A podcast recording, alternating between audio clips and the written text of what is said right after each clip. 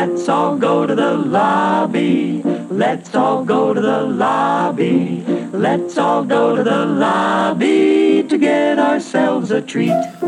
Hi. You know that movie you always wanted to see, but you didn't for whatever reason? Well, I call those black hole films. Everyone has them, and this podcast aims to do something about that. I'm Jeremy Lalonde, and every episode I'll be joined by one or more guests to watch a film that at least someone in that group hasn't seen. We'll talk about our expectations of it before it, and then our thoughts after it. This is episode 21, and I'm joined by Gavin Michael Booth. Gavin has directed movies like The Scarehouse and a shitload of shorts, including this amazing one he did recently called Just 20, which you can find for free online that I think is required viewing for every human being on earth. So please check that out. And he's also directed about a million music videos. And we're going to sit down and watch a film together. All right, so we're watching On the Waterfront. Uh, I'm Jeremy. I have not seen this movie, and I'm here with. Gavin Booth. I also have not seen this movie. So, why haven't you seen it? It's just on the never ending list of movies to get to, but I also, admittedly, uh, just think that I won't like classic movies. They And the- say, I have the same thing with period pieces, even modern ones, where I go, that looks boring. So I just don't watch them, Yeah. even though I know I'm probably missing out on all kinds of great content. You know what? I, I'm probably very similar. And I'm constantly surprised by how much I like them when I finally do sit down and watch them. And you go, right, there's a reason this is a classic, because it's actually not a piece of shit. there's a lot where I have like the head slap of like you're an idiot. Like why did or, or discover something that I love and I'm like why did I not watch this for the last you know I'm I'm I turned 40 this year so this is like 40 years on the planet that I haven't seen Yeah. you know a beloved movie. so much of it feels like homework sometimes, and that's what you don't want. You never, especially now I'm at that age. I'm a little bit younger than you, but I don't want it to feel like homework. Mm-hmm. You know, and that's why I avoid some of the movies I've avoided. And it's interesting doing this. Like Seven Samurai, I watched finally for the first time. Oh, wow. Holy shit, did I love that movie! And I had one of those moments where I'm like, why didn't I watch this? And Kurosawa has been a big black hole for me. He's just one of those guys I never got around to, and now I'm kind of obsessed with him. There's a few like that like I you know I'm, I'm obsessed with Twin Peaks I always have been I'm watching the new season but like there are very few David Lynch films that I've actually seen. So I, my wife and I are going to go on a, a binge of that soon, you know. Yeah, no, it's amazing, and so many. It's funny. I found uh, there's kind of this uh, not tradition. That's the wrong word. Uh, similar thing where a lot of the people, a lot of the movies people pick for the podcast are all long movies. Oh yeah. And I'm like, is that because people avoid long movies? I think that's part of it. Yeah. We were just talking about like modern blockbusters and things are, are overly long. Yeah, at least two of the movies we've done on the podcast are over three hours. Oh wow. Um, we did get we did Heaven's Gate. It's a good thing you don't do like a real time, you know, commentary. No, well, I, I originally uh, my original uh, thought for the podcast was going to be commentaries during other people's movies, and then realized that was probably way too long. And who's really going to sit down? I mean, who listens to commentaries in general? Not many people. yeah. Uh, Not so unless it's their favorite comedian giving the commentary. that's just it. So I was like, let's not do that. And then um, Norm Wilner did his someone else's movie podcast, which was similar to that idea. So I I nixed that for the longest time, and then just had this non non-stop ever-growing list of just movies I always meant to watch, and I was like, "That's the podcast." There you go. Sitting 'cause you're- down. You're, going to finally to see your bucket list at some point too. Yeah, and for me, it's just been really, really fun to sit down and watch movies with people, which you normally don't do. No, You know? you have your, you know, your family Yeah, and then or and the odd friend that you can always convince to go see a movie on a Tuesday at 4 p.m. yeah, or you're sitting at home and you, have, you got your laptop, your phone, and your thing, and you're just kind of half paying attention. So uh, it's a good excuse to be like a proper moviegoer and watch. I've been trying to shut my phone off all the time, even when watching TV and stuff, because I just find I don't end up watching anything. Mm-hmm. Yeah. So what do you know about this movie? I know very, very little, and that's and and then once we, you know, once you contact me and we picked this movie, I said. I'm not going to go on Wikipedia. Yeah. I'm not going to do anything. I want to go in like almost blind. I know. I know that Marlon Brando is in it. Yeah, and he and won I know Oscar. What's that? He won an Oscar for it. Didn't even know. Sorry, that. I should yeah, stop. No, no, it's fine. But I, uh, you know, I know a few of the famous lines and Yeah, things. same. But that's really that's it. Yeah, I know it's he, him, and Eva St. Marie is the only female I think in the movie. Okay. uh, is all I really know. The the contender line. Yeah, could have been uh, a contender. yeah. Oscar. What else? So that means I think that means he was a boxer, an ex boxer. Sounds about right. Yeah. Just because that Yeah, line, yeah. that's my only assumption. And maybe he's working on the docks now, on the waterfront. and that's just me guessing. I've also like just in my mind this and on Golden Pond sound the same I title constantly got them confused. and on Golden Pond, you know, I saw when I was like maybe nine, and my parents were watching it and bored the the living daylights out of me. So I think that's also part of the stigma of why this movie has never gotten a viewing because I just keep hmm. thinking, oh, it's that old people at the pond movie. So with that said, let's watch the old people in the pond movie. All right, not the no old people on the waterfront movie. Old people on the waterfront. Let's all go to the lobby to get ourselves a treat. All right, we just finished. It's done. We've Yeah. said literally nothing. We were very silent. Yeah, yeah, yeah. It was it was a good a good screening. I mean that that held my attention for sure. Yeah, which like you, f- I find sometimes I drift with the older ones, but uh, yeah, I mean, where do you start with it? Uh, Brando. Let's start with Brando. I mean, you know, his name comes up before anything in the movie credits. Columbia presents Marlon Brando. You Yeah. know, not Marlon Brando in. No, no, no. Was he? Was this still back in the days of? This is still back in the days of having like contract players. Uh, it might have been just the end of it. I'm looking him up because I'm curious what he was doing just before this. I, I believe Guys, Guys and Dolls came out the year after.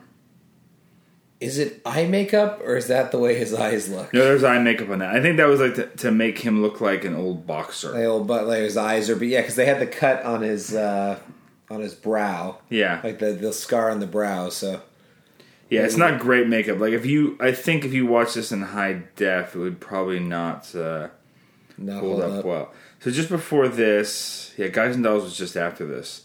Uh, Julius Caesar was before this. He played Mark Antony. Uh huh. The Wild One was before this. Streetcar Named Desire was before this. Uh, Last Tank. No, what? I'm going into something else. So was this his? You said he's an Oscar winner for this. He won an Oscar for this. This won a whole bunch of Oscars. This movie. This was, uh, Was it Best Picture that year? I believe it was. Let me look it up. Uh, it won eight Oscars, so Oh, let's wow. assume that it uh, Best Picture, uh, Best Actor. Eva St. Marie won for Best Supporting Actor, Best Director, Best Screenplay. Uh, Who's the supporting actor? Which character? Eva St. Marie, so she was. Oh, sorry. Yeah, sister, yeah. The love interest. Uh, Bud Schulberg won for screenplay, art direction, editing. The dialogue's great. There's so many quippy lines in there. Yeah, and that spe- it's funny that I mean the speech I think everyone knows is that I, sh- it could have been a contender speech. I could have been someone. Yeah. And yeah. then instead I'm a bum, uh, and that's and it. But it's you know that is the crux of the movie, you know. And you and you walk away from that scene going, ah, you feel something, you know. And I feel like, like I, you know, I mentioned briefly when we were watching it, like the the influence on Rocky Balboa. I would love to know if Stallone pulled from this movie when writing. Just it, it's it's almost like it's almost like Oh, a sequel. writing. It's a sequel to On the Waterfront. It's a guy like He is runs runs jobs for the mob. He's a boxer, and then ends up uh, getting getting his shot.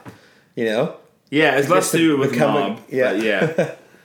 With the corruption inside of that. Yeah, we. I just mean I just mean if there are like influences in there, like like you know, I'd love to know if Stallone was a, a big Brando fan and on the waterfront fan. I can't imagine it's not somewhat related. Yeah. It's there's so many strong ties. There's the sister character, like Adrian is the sister of Paul. yeah, Lee. of course. So there's Yeah. a, there's a lot of parallels between On the kids in the neighborhood all like him, and you know, Yeah. yeah, yeah. Yeah, yeah, yeah. There's a lot of parallels. I wouldn't be surprised at all.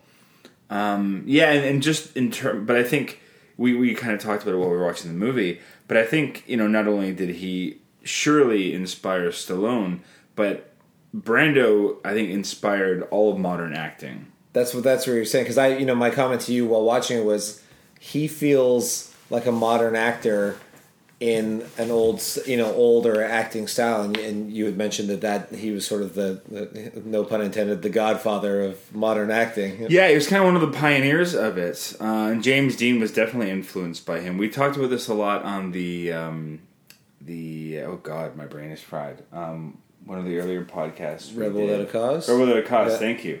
Uh, about that, about because Dean was also one of those guys that that's very much a school of the modern acting, uh, and it's just it's just that he would slur words. He would Yeah, you know not everything wasn't punctuated and enunciated perfectly. yeah, taking taking pauses at very different times against the sort Yeah. of staccato of the Creating his own rhythm. acting. Yeah, it's good. I, I love it. A- Again, you know, not knowing anything about the plot going in, I didn't realize it was so so involved. And so, I mean, that had to be incredibly topical at the time. I'm Mm-hmm. guessing. You know, mob corrupt, corruption's no. I mean, there's still movies being made about mob corruption and modern mob stories and you know drug families and, and things like that. But you know, But this I- is very blue collar yeah. uh, mob corruption and very specific to a certain type of thing.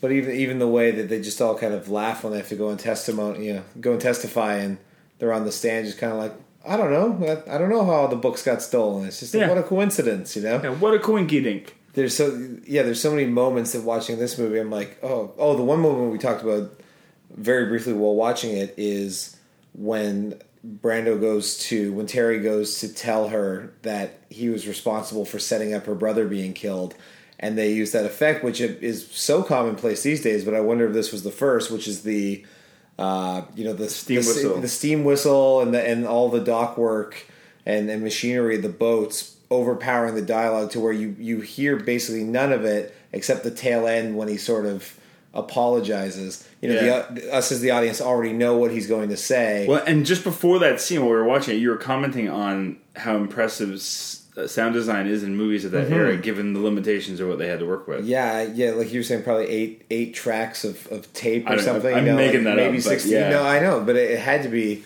very Limited. little. Yeah, Yeah, but that's a, and that's a, such a powerful moment because it's information we already know, and it's just it's such a, um, a sophisticated approach to that uh, because it's so easy just to write that scene out, but we don't need to know any of that stuff because we already know all that what he's about to tell her. Yeah. and so it's about what you so uh, what that moment forces you to do is focus on just her reaction. and the yeah the emotion of the scene. Yeah. yeah, And she's great. Yeah, just cutting to that closer and closer shot of her taking it in as the whistle's going. So it's you know it, it's literally a boiling point of the movie. Is this you know giant steam whistles going off like a boiling kettle? Uh, I yeah, I really need to look that up and find out if that was the first time that that was ever implemented. And I also wonder if that's a decision. You know, thinking in, in filmmaker terms, like was it planned that way, or did they Do that later in Do that in post, where you know was that a was that a stroke of genius of like, oh, look what we could do with sound that's never been done before. I'm sure you could track down the screenplay Yeah, and find out if it's in the screenplay or not. or I'm sure there's entire essays written on that scene. I just have to go Yeah, digging. that's true. It's uh, to the internet. Um, Nothing like on Golden Pond. No, no, it's it's it, it, it totally. Well, it's not a super long movie either. It's like an hour forty five or Yeah. or in that range. Uh, it, it, captivates. It moves along. There's no wasted scenes. No, never. They dissolve right into one thing, into the next. Dialogue starts immediately. It kind of keeps keeps flowing. I really like all the the the ensemble cast. Like everybody is a great character actor, and and The really, faces in this movie, yeah. Are, is the lines and the wrinkles and the, the appropriate age of, of the dock workers Mm-hmm. and never never once really other than it being Brando and him being a you know a legend now yeah, um, everybody else just really fits right in there yeah, and he's a heartthrob at this point, still Mm-hmm. in cinema. And they they muddy him up a little bit, but you know he's still fairly. yeah he's still pretty handsome. the, only, the Um, only faces out of place is at the end when they they pull the bum to replace him at the docks and the guy's just so obviously caked on with like soot on his face and dirt. Yeah. yeah that was the only one that, that well, he was out. early in the movie. That guy, right? Wasn't he? Yeah, but he was nowhere near as dirty or anything. He was No. in the park. He's the one asking for the dime. Yeah, yeah, yeah. yeah. Um, what else was I going to say about Brando? I can't remember. He's so he's so good at the like the throwaway dialogue and things and sort of the sarcasm and, and everything he delivers. The shrugs. Yeah, yeah. The shrugs, Just co- the- constantly shrugging and move, moving his head around. Yeah. but he's in it. It's like you get this sense, and that's where you you can see. I mean, the one uh, challenge of this movie is that not everyone's acting in the same movie. Um, but he's just doing these things. He's reacting naturally to what's going on in the scene, uh, which wasn't the, the, the token of the time. uh, and it's so refreshing to see that we were talking about like how who who do you cast as this today, um, and it's not super difficult because so many of the modern actors are just doing this. You know, if you'd have made this twenty years later, thirty years later, Jack Nicholson Yep. would have been that part. Oh, I, or or uh, uh, Smokey and the Bandit. I kept seeing a little bit of uh, Burt Reynolds in there sometimes when I'd see him. That's not Physically. who I picked, but that's amazing. Uh, yeah, we talked about or it. James James James Caan. There, like, there's a lot of James people Caan that could been great. You know, if it was 20 years later. Yeah, Basically, anyone else from the Godfather cast. You know, anyone from the Godfather yeah. cast. It's true. Yeah, the Yeah. younger versions of the put Pacino in there. He could he could knock it out. Yeah, the score. The score is like it's. Uh, Oh, the score is obtrusive. yeah, it's it's the most epic score for sometimes even the small like the moment when they when he throws the the work chits into the crowd and they're all wrestling each other for who's going to get to work and who like I get it they if they don't work they don't eat they can't feed their family but the the score was it felt like Ben Hur like there should have been a chariot race going Yeah, the score is either there or it's not. yeah yeah There's no middle ground with the score in this movie. And as soon as like she, I, think there, I can't remember what her line was, but there's the line that she says, and right after it just comes in really hard. Boom. Yeah. Um, and it would still be like play. They would cross dissolve into like the the establishing shot of another scene, like on the rooftop with him with the birds, but the score was still pounding from the. It's almost it almost felt like they didn't have a fader button back in the day, and they just No, had to like the know. score wants you to feel something very specific. um, yeah, and, and it's. I think I remember what I was going to say. The the uh, the metaphors are very kind of in your face on the nose, especially with the pigeons. You know, the the guy at the beginning that was the was the stool pigeon is raising pigeons, and now Brando's taking that over. Yep. And then they kill the pigeons. They kill all the pigeons. Why do you have to do that? Not, Yeah. not a single one left, or you know. that moment, oh, broke my heart. As soon as he looked in, I was like, "Don't go in there." Don't go in there. Yeah. Well, the kid, the kids did it too. Well, I, I saw the tears in his face. I'm like, that kid's a good actor. All those tears in his face. I'm like, oh, they probably just killed the pigeon in front of him. I think Did the PETA kid- exist then? Here's the thing. I got the sense the kids killed the pigeons. That's what I. That's what I thought. Yeah. Oh, okay. Yeah. I'm just saying the crew. Oh, like the, the- crew in just the you know, scene. Kind of like uh, you know, here you go. You know, Oh, jeez. I don't think they were real, Gavin. well, they were real earlier. Yeah, those ones are real. For the 50s, they look pretty real. Yeah. Pretty good, yeah. Pretty good dead bird. Uh, I mean, cinematography, great. You know, I'm I'm watching it like from a filmmaking standpoint of like, man, these focus pullers had to earn their paycheck back in the day. Yeah, they don't. They don't have monitors. They're not. No. There's a great shot uh, just in, inside of that scene too, where um, where she, she finds out their brother's dead. Uh, you cut back to the priest's point of view in the way distance, and you see that great shot in the foreground that, that pulls from her running away to him. Yeah. like just stuff like that. The, Well, even just like the the first sort of introduction to the to the union back room in the bar, and it's moving from two shot to a single to coming out to a wide. So there's there's all these dollies and focus pulls just constantly, and gets, that scene almost plays like one shot for for a good minute, minute and a half, which you know. and you know, I didn't even I didn't remember that or notice that. So it just Because that's when I started to think like, oh, well. if it, you know, this is still in the day when you know things felt like stage plays Yeah. put on film, and I thought the movie was going to be a lot more like that. But then it, it breaks away from that. Also, the it must have been unconventional at the time, but the the sort of handheld at the end when it's Brando's point of view, like of staggering and walking up to the docks, and they kind of do some almost like handheld, like of his POV. yeah, that seems the least effective for Yeah, me in the movie yeah. because I'm sure at the time though it was very like, Jarring. oh, wow, yeah. yeah, Yeah, now it just looks like really bad, you know. Yeah, because we do stuff like that very well now. Mm-hmm. Where then it's just like, what is the? Yeah, it, it was Because there's only like three shots, and then they keep cutting back to the static of him from the front walking. You know, there. But the continuity was way off between Yeah. that that that kind of um, three quarter shot and the front shot. So that was bu- that just and using the focus to show us that his visions, you know, out, Yeah. of, out of focus. Like, yeah, it's all those techniques and things like that that you know until I watch a movie from, you know, sixty some years ago that I don't think about. Oh, then I start thinking like, well, when did that technique start? Who was the first film to to do the handheld? Who was the first one to do the POV with the out of focus? And you know, I, I've used you know just all these things that now in modern cinema you just Oh, you just you do that. That's the effect you want. Yeah, you have to go so much further to kind of create something now because so many of these tools and toolboxes are just around. When I think about that, when we talk, you know, you talk about Brando sort of revolutionizing the modern acting. I, I was, you know, thinking while watching the movie, like, who's the next actor that's going to do something else to evolve it? Yeah, well, what's interesting is that you mentioned uh, Mark Ruffalo uh, as as someone who could play it now, and I remember when I saw is it You Can Count on Me? Was that He was like Brando in that movie. Like, Well, I remember watching that movie and him like, who's this guy? Like, he's not even trying. Yeah. And yet, he's doing something really specific. And I remember being kind of blown away by his performance the first time I saw that movie. And I think he was kind of a modern Brando. And that's not that he took it a step further, but he just kind of almost brought it back a bit. that movie, especially because he was, you know, basically unknown coming into that film Mm-hmm. like from theater. So you could you also had the distance to not be like, oh, that's that guy from the other three movies I've seen doing this thing.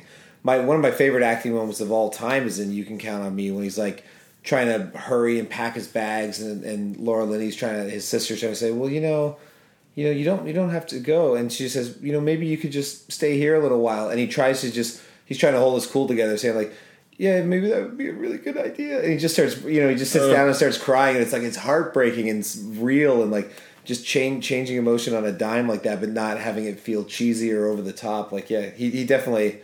I, I again, I bet you if we Googled reviews of You Can Count on Me.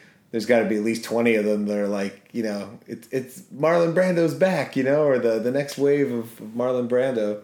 Yeah. Yeah, because I just remember watching that movie and thinking something very special with him. And then you said while we were watching it, imagine you know Brando would have been the Hulk if they made an Incredible Hulk movie in the fifties. yeah, Yeah, who? I'm, I'm trying to. That's just a fun thing to think about. Who? How would you cast Marvel back? Then? who would the Avengers be from the uh, the fifties? Yeah.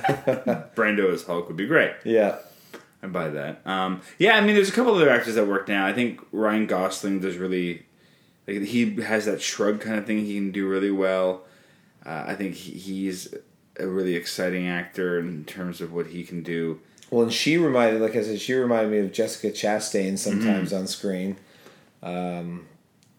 Yeah, or like Sarah Gadon, or there's Yep. so many other types. I mean, you could put Scarlett in there too, but I think that's that's an easy choice. You Yeah. uh, you mentioned Emmy Rossum too.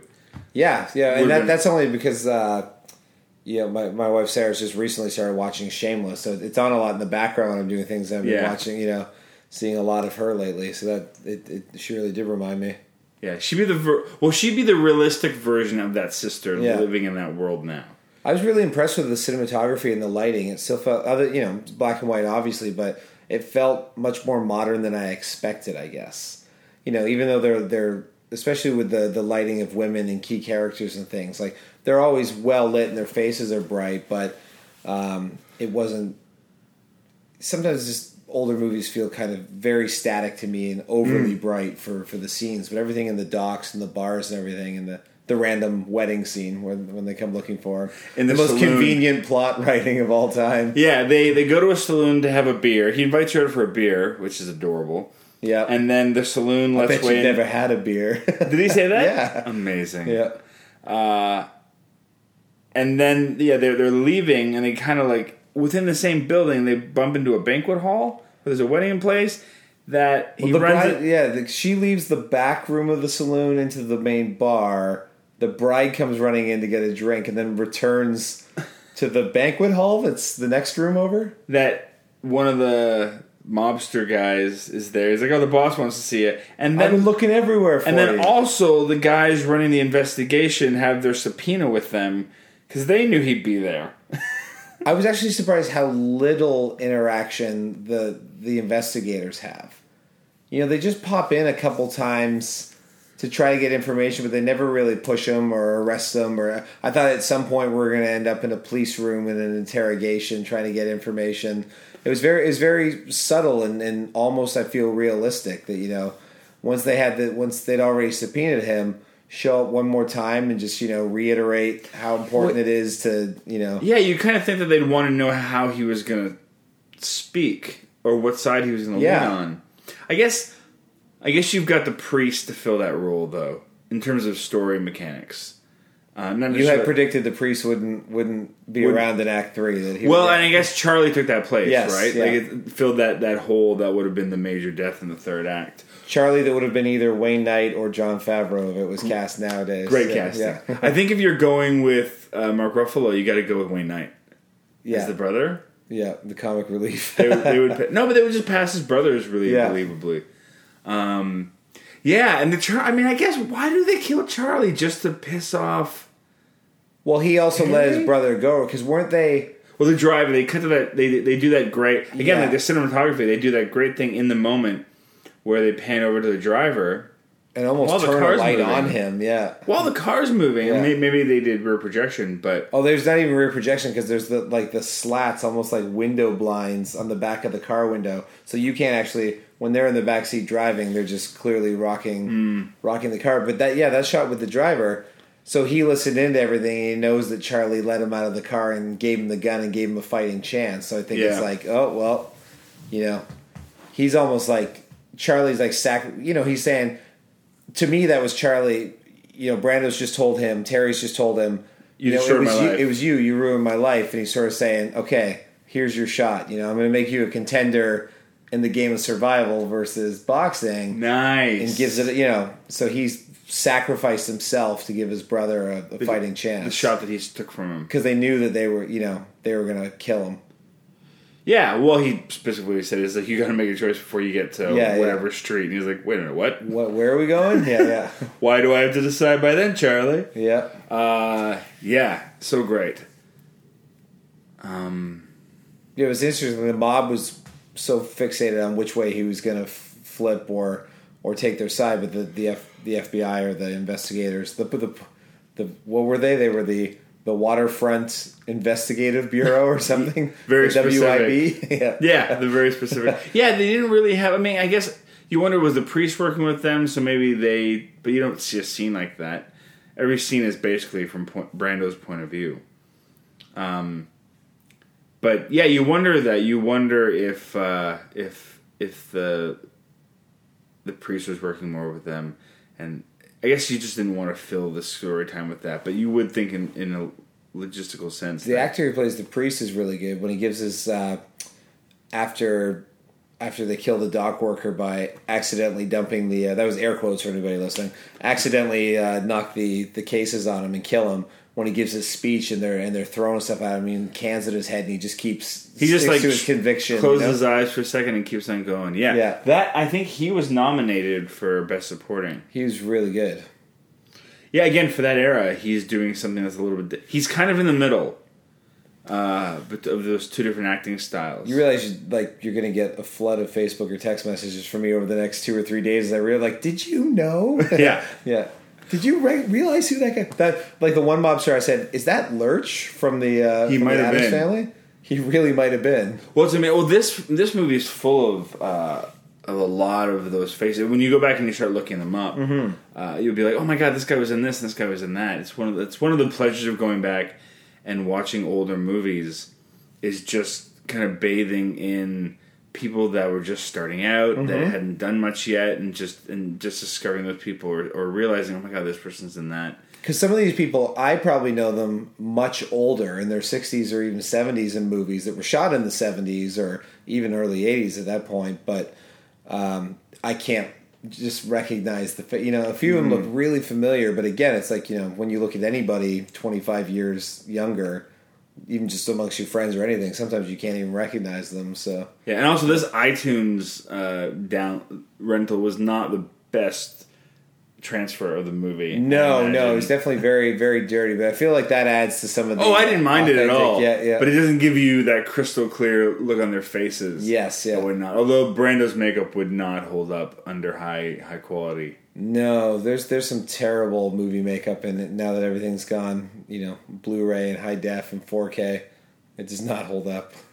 No, but it, like his transformation is is believable.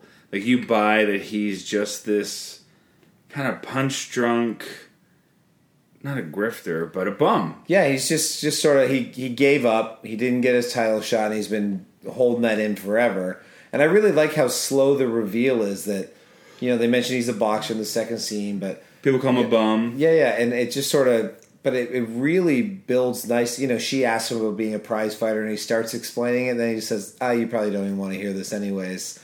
And then it really doesn't come up until like the with his brother in the car in the contender scene. You know, when he finally sort of like says what's been on his mind for the last you know four or five years. Yeah. Or when the FBI guy, he gets excited when the FBI guy starts asking about like, was that a hook or a jab that you threw him? And then he starts talking about the fight specifically. Well, there is that one scene. So we, we forgot about that when we were talking about the the lack of involvement from the waterfront. Oh, it was him winning him over with his boxing. Yeah, Yeah. So they did have that scene. I'm a fan. I like you. We should like each other. Yeah, they did definitely. Um, but yeah, you're right. You start. You got the first glance like, oh, he threw a fight. Yeah, You start. They, yeah, they're, it's very sophisticated in the way they just give you a little bit of information here, a little bit here.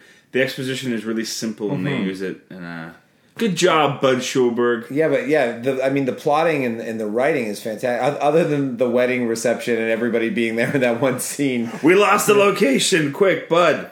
How do you get them all in one scene? because I feel like the city's a big place, yet somehow they all just all lived in basically this one of two. Where is it? Is it in. Pittsburgh? They, they make a What, joke they're- about Pittsburgh. Aren't they across the, the river from New York? Aren't they in Jersey? I don't remember ever saying. I saw. I mean, I saw the Empire State Building. I thought in the background of uh, of a shot. I missed it if they were. I'm just looking at Bud Schulberg. I'm very curious what else. Yeah, he didn't really have a ton Lee J. of Cobb. Little Orphan Annie, A Oh, he- Star is Born, contributing writer. Yeah, he didn't have a ton of super well known credits before this movie. Oh, so it's the same director as Streetcar Named Desire, East of Eden. Yeah, yeah, Elia Kazan. Yeah. Uh, yeah, Schulberg never. I mean, he wrote a bunch of other stuff, but not nothing, Nothing that at I this level. nothing that I really remember uh, in terms of And he won an. Oscar for this. He won an Oscar, so it feels like he wasn't. He feels like he was kind of a one hit wonder in terms of his big movie. Rod Steiger was his brother? No kidding. Yeah. Didn't recognize him at all. So Lai Kazan, who directed this, also did Streetcar, like you said, but he also did East of Eden, which I think was James um, James Dean's first movie. If not his first, it was one of his first. It was one of the ones that really, really got him uh, recognized. Um, Pat- so it's interesting that they, they he directed both Brando and him. And Pat Hingle is uncredited as a character named Jocko. Pat Hingle was Commissioner Gordon in Tim Burton's Batman. And, well, actually, the first three Batmans. Yeah, that's this could be a whole a whole afternoon on IMDb of trying to figure out yeah. All the different things, yeah. Did it, so it lived up to your expectations, I guess. I, I think, sur- I think had. surpassed, you know, because I didn't I didn't know what it was about, so I didn't know it was this intriguing sort of, you know, it's it's an interesting film because it's not just about the mob corruption, you know, it's it's got it's got the family drama, it's got this love story budding in the middle, and, and very, two very unlikely people that she would fall for the guy that was responsible for setting up her brother's murder, and you know, so it had a lot of things. I literally had no idea what the movie was about. I thought it was going to be a simple relationship drama. But I think that's how I label most black and white movies. Yeah. Everything's. But then again, you know, like the first time I saw Casablanca, I had the same thing where I was like, oh, this is just some love story. I'm like, man, this movie's amazing. Casablanca is amazing, and Casablanca holds up. It does. It really Especially when you think about the modern politics, which makes me think. So, if you're going to remake this today, what's the story? What are the what's the the background to the story? the, the Russian investigation. yeah. Maybe, but it's something around that. Maybe it's about, you know, maybe it's not just about dock workers, but it's about you know gender parity or about Mm-hmm. other stuff. Like it's just the way people keep other people down because it's you know so much about the unions. Like I get to pick who gets to work here. Yeah. I get to do this kind of stuff.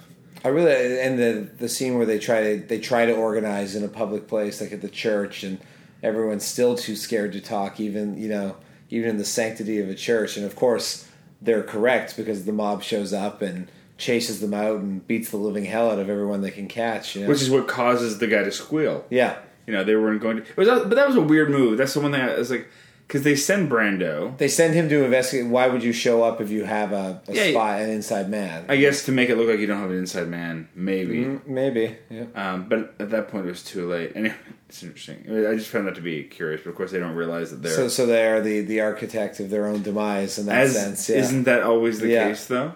Yeah, it's always somebody trying to be overly cautious or overly protective that uh, lands them uh, lands them in jail. Yeah, I think what's interesting is that it's like sometimes when you watch these older movies, you uh, I think I find it's more like movies that we grew up with, movies of the eighties. But sometimes you watch them, you feel like I missed the window with which I could appreciate this movie.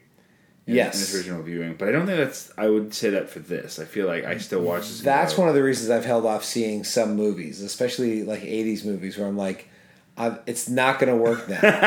I remember showing my wife The Goonies like last year or two years ago, and be like, "It's amazing, you'll love this movie," and she went, "This is so cheesy," and I was like, "It broke my heart." but it really, but honestly, if you look at Goonies with an honest eye, it doesn't hold up in a lot of ways. Oh, you get the fuck out of my house. Listen, I love the story. It's dear to my heart. Yeah. I love those characters, the moments, the music. But there are elements of it that you're like, this. It's very dated. yeah, Yeah. maybe. I Not and it. not in the same way that like Gremlins isn't as dated. Like other movies of the era aren't as dated. I haven't gone back to revisit Gremlins as much. I, I always my litmus test for movies like that are my son. yeah, uh, who's pretty for his age is fairly sophisticated and will call bullshit on certain movies. Yeah. But Goonies stands up for him. Nice. Uh, I'm trying to think if he had any issues with it. No, he he. I mean, I just because this things like you know, La- Labyrinth is the cheesier of all the fantasy movies now, but like for the most part, Never Ending Story holds up. Uh, the Dark Crystal holds up phenomenally. You know what? I just want. We just did the Dark Crystal a couple weeks ago, um, and I I hadn't seen it before. Ever? Did you enjoy it, or was it? I was kind. It's probably my least favorite Henson movie. Ah. I think it's. I, it, I missed the window Because George Lucas it. was involved. Yeah. What makes that hold up for you? I don't know. Maybe it's that I just love it as. I also haven't seen it in ten years, so Yeah. maybe me- it doesn't because they're doing the Netflix series now. Well, that's why, and that's why I wanted to do it. And for me, that one just kind of, and I find it's so true of so many older movies. That movie just kind of missed context for me for a lot of stuff. Okay. Like, I want to know more about this and that. It just felt like they were giving us just surface levels of certain things. Uh, that maybe the because the Netflix special, I believe, is supposed to be a prequel. it is. The from what I understand, yeah. So maybe that'll help fill that out a bit more. But I think that was an example where I said maybe I've missed the original window because I love Labyrinth. Yeah, Yeah. I for me as a kid, I was just, and I saw all those in their theatrical releases, so that like I was as a, you know, five, six, seven year old kid watching some of these movies, it was mind blowing, you know, and that's that's always stuck with me. So that, that those are all the movies that made me want to make movies, you Yeah. know, like that fantasy escape. Yeah, even we watched uh, we did Princess Bride here, uh, and uh, and one of us um, we had that. That's kind of started the, that conversation that I think about a lot now. Is like I think they think they missed the uh, The window. the window. To But I also feel it. Princess Bride is a movie you have to see at least four or five times because it is a bit kitschy, and some of it is in the replay value and being able to like, you know, almost like a sing along, like talk along with it and know the jokes and like anticipate the moments as they're coming. I do find that some movies that that on first viewing I've been like, I don't get it. And hmm. then, but you know, it ends up being on cable again and again, and, and then it just becomes part of like like comedy, especially Zoolander was like that for me. The first time I saw that in a theater, I was like, what a waste of time. Like I laughed, but I was like, what a waste of time. But then everybody owned it on DVD, and it was always on in the background, and it just ends up like seeping. Like music does that sometimes too. You know, you hear something go, ugh, I don't like that artist. And I'm like, why am I singing Miley Cyrus's "Wrecking Ball"? I hate this song. I'm the wrong demographic for this don't. song. Yeah, I know, I don't. But Uh, the, my movie for, for me that was Napoleon Dynamite. A hundred percent. That's one of the best examples of it. Where you're like, you walk. I walked out of the theater. I was like, It's fine. I don't get it. But my brother had come to my office like a week later. He's like, Hey, I saw this movie. Have you seen Napoleon Dynamite? I'm like, Yeah, I did. It's, it's so stupid. Like them feeding the emu in the backyard and everything. Eat your food, Tina. You know. And then we we basically reiterated all the jokes. And by Yeah. the time we discussed it, I was like, Oh, it's really funny. I it's sitting there, I watched. it, I was like, it's fine. I don't know what everyone's big deal Yeah. is. And then me and my roommates at the time just kept on quoting it over and over again. And I think we watched that movie together at least a dozen times, if Oh, not you more. delicious bass. Yeah, Yeah. you know what I mean. I can still. It's still stuck in my head. I haven't seen it in years. Yeah. Uh, Yeah, so I think sometimes you know, like even a movie like on the waterfront, like I I do want to watch it again because a lot of it I'm I'm I'm mostly just wowed by I'm mostly just wowed by like how difficult it must have been to make a movie 60 years ago with all the dolly shots and the focus pulling and, and, and the audio mixing. So half of my half of my attention watching it the first time through is, is on the technical Yeah. and the lighting. So I, I I do want to try to now that that's out of the way, go back and watch it again, Just to strictly for the story and, and the acting and everything else. Oh, so when you watch it the first time, your brain's on all that kind of stuff. Old older movies always. I try. I try to modern movies. I try to just disengage from all the plot holes and everything else. and Just watch the movie and then dissect. That happens a lot where I kind of enjoy a movie and then I, I walk to a movie theater near my near my house a lot, and as I leave the ArcLight and walk home, I usually talk myself out of liking a movie. You know, I think I think I've liked it, and then I go, "Oh no, wait a minute." Aw. You know, like, but it's fun because at least while I'm there in the theater, my ten bucks was well spent, and, and I've been entertained. You know, Well, it's hard for guys like us to watch a movie and just and just let it wash over you. And when that does happen, that's when you know you're completely engaged. Yeah. Yeah, because you're like, I wasn't thinking about the the stuff at all. Yeah. Well, I mean, back then too, is like they're not making as many movies as they make today. You know, they're taking a little bit of time making them because things just took Yep. longer. of you course. know? Yeah. So uh, Yeah, I wonder like what the shooting schedule on this movie was, like how you know how many days, weeks, months to, to shoot, and yeah, I'm not super familiar with the old shooting schedules and how what the union rules used to be like for was it was it strictly eight hour days or all stuff I need to learn. Right. I constantly do that about the history of things. Be like, I, I, I just feel like I, I'm unappreciative of what I have in terms of filmmaking because I can pick up a camera and go make something tonight if I want. It was not that easy, you know. No, especially just in terms of the equipment and all that kind of stuff. Is like you needed, you know, like you said, get your focus pullers, all these kind of, and they're all union Mm-hmm. guys too, and and you have to be highly trained. You nobody can just be. It's not like in that scene in the movie where there's like, hey, I can grab any guy off the street. You do the job. Also, nothing in there to me really felt like a set. So the set design, art direction was everything really felt like we were in real places. yeah, And I and that's I wonder if any of those were matte matte paintings for the background or did they actually go to the docks and shoot it? yeah, and it's hard to tell on a print like this Mm-hmm. because they blend in so much better. Sometimes that's where the older movies in a less like not in HD, even Star Wars and things when you watch them in an older format, the the, the effects blend in better because they weren't meant to be seen in, in HD. No, they weren't designed for it. Yeah. Uh, yeah, so all that, the art direction, the set, like just ov- overall, I can see why it won Best Picture. I can see, you know, Yeah, I'm trying to think what it was up against. I'm gonna look real quick. I'm a little little rusty on my 1954 Are you? Oscar contenders. I can just. Oh, here we go. It was uh, Oh yeah, here we go. I got it too. the Caine Mutiny, Yeah, so Country Girl, Seven Brides for Seven Brothers, that was one of my, my mother's favorite movies. Three Coins in the Fountain, Yeah, he was up against uh, Bogart, Bogart. Bing for- Crosby, James Mason. yeah, there's no, there's no way he doesn't win that. Grace Kelly won for The Country Girl. I don't even know that movie. No, well, Oh, look, it won art direction and set design. yeah, as it should have. Well, the sc- I don't disagree with it not winning score. That score was not amazing. Uh, best cinematography. Yeah, yeah, the least subtle score in that I can think of in recent history. Although, back to our Nightmare on Elm Street conversation, I think we had off camera, Yeah, uh, off camera, off mic. Uh, that score is terrible too. I love that score. that synth, especially the main dun dun. What is it? But it's just you gotta dance. All you can do is dance to it. It just makes it not scary at all. The chase stuff is terribly cheesy. Like, Yeah. but, the, but the, but the the eerie with just the sort of like female vocal like sustaining notes over top of that dum dum dum dum dum dum. That carries through all the movies. That became the fair theme. enough. Fair enough. Fair enough.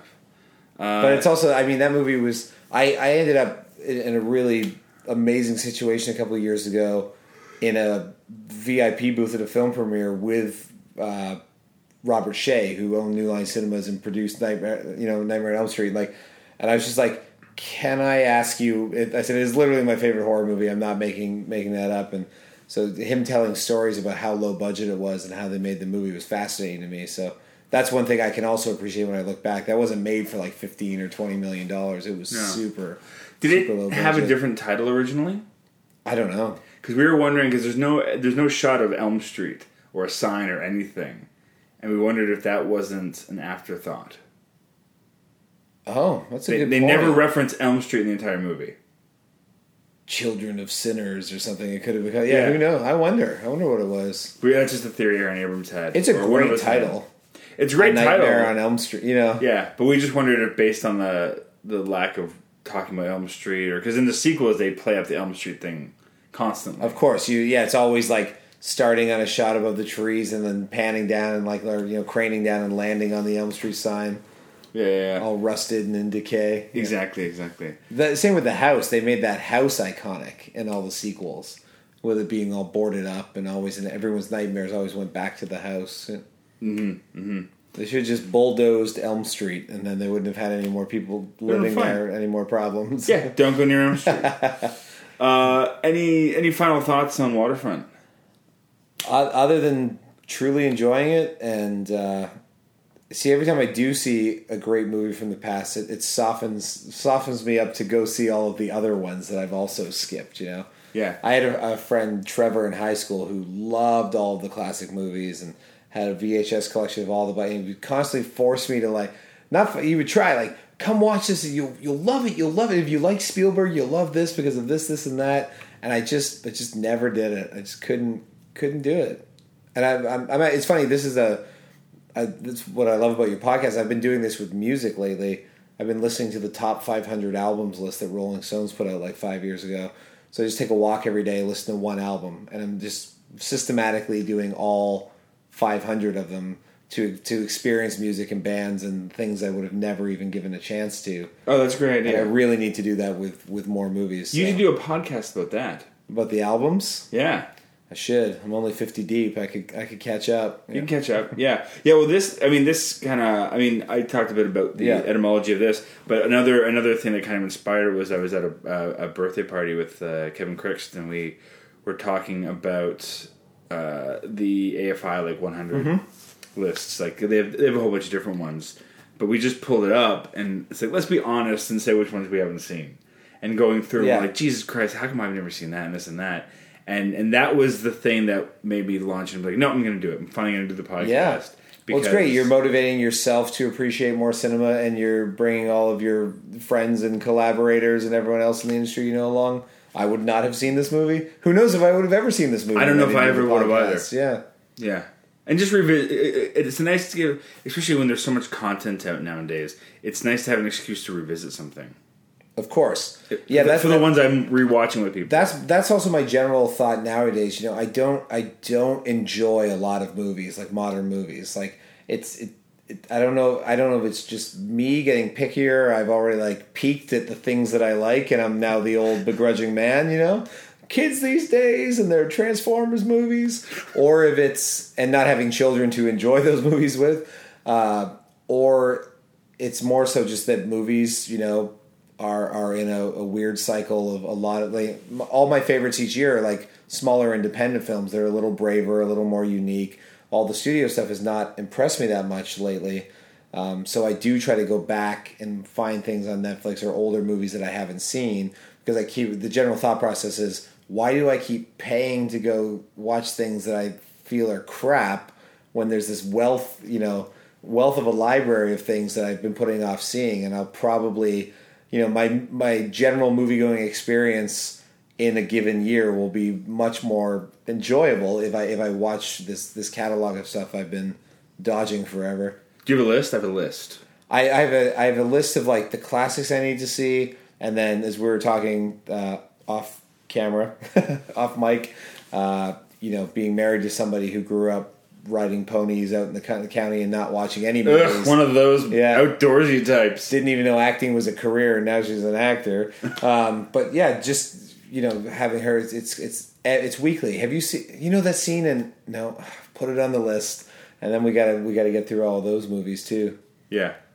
And yeah, then- I'm going through with my son a lot of movies now. We're kind of going. I mean, as every year time he gets couple year a year older, so it's like, oh, I think you can watch this now. Yeah, the other thing that I'm trying to do is like, you know, you end up with so many friends in the industry is trying to chip away the mounting like pile of screeners that have been sent to me that I haven't watched because I, I do generally want to celebrate all of my friends' work and see it all. But again, that's that's the third list of things to like to get through, and that's uh, you know not a day goes by I don't make a new actor friend or a new crew friend or something. So it, that, that list is exponential in its growth in terms of things I need to watch. We'll never get around to all of it. No, no, and that's the thing. You gotta, and then you gotta find time to write and make your own movies too. So Yeah, that's the challenge. I've literally, it's uh, you know, this will come out much later, but we uh, uh, th- we're coming up to uh, Canada Day, and so we're going to our farm for the for the week. And I literally went through my collection today and just made a stack of Canadian only movies. is, is that what I saw on your on your counter Yeah. walking in? Yeah. Yeah, I'm like, that's all I'm bringing. I'm only bringing Canadian movies to catch up on a bunch of Canadian movies I haven't seen. Yeah, I honestly, since I've been living in LA, even Canadian Canadian movies and TV are like,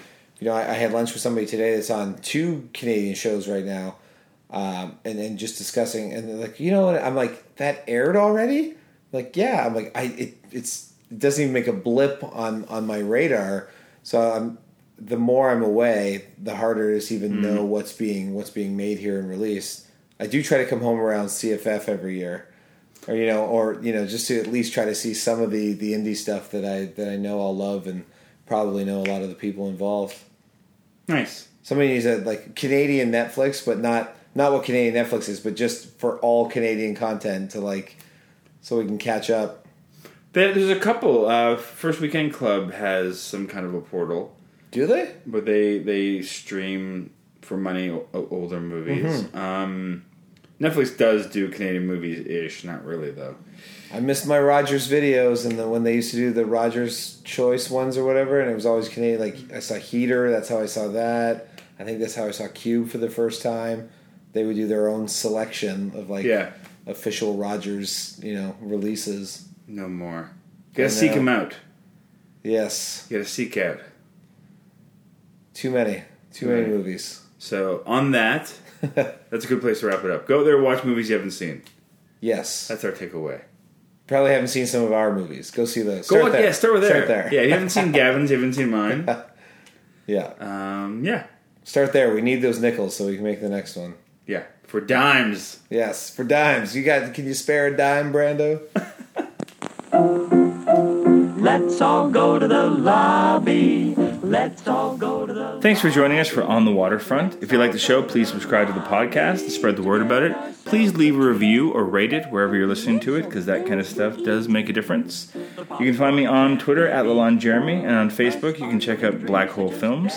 Leave a review there as well, or on Apple Podcasts, I think we're supposed to call it now. And until next time, go watch something you've never seen before. Thanks. Let's all go to the lobby to get ourselves a treat.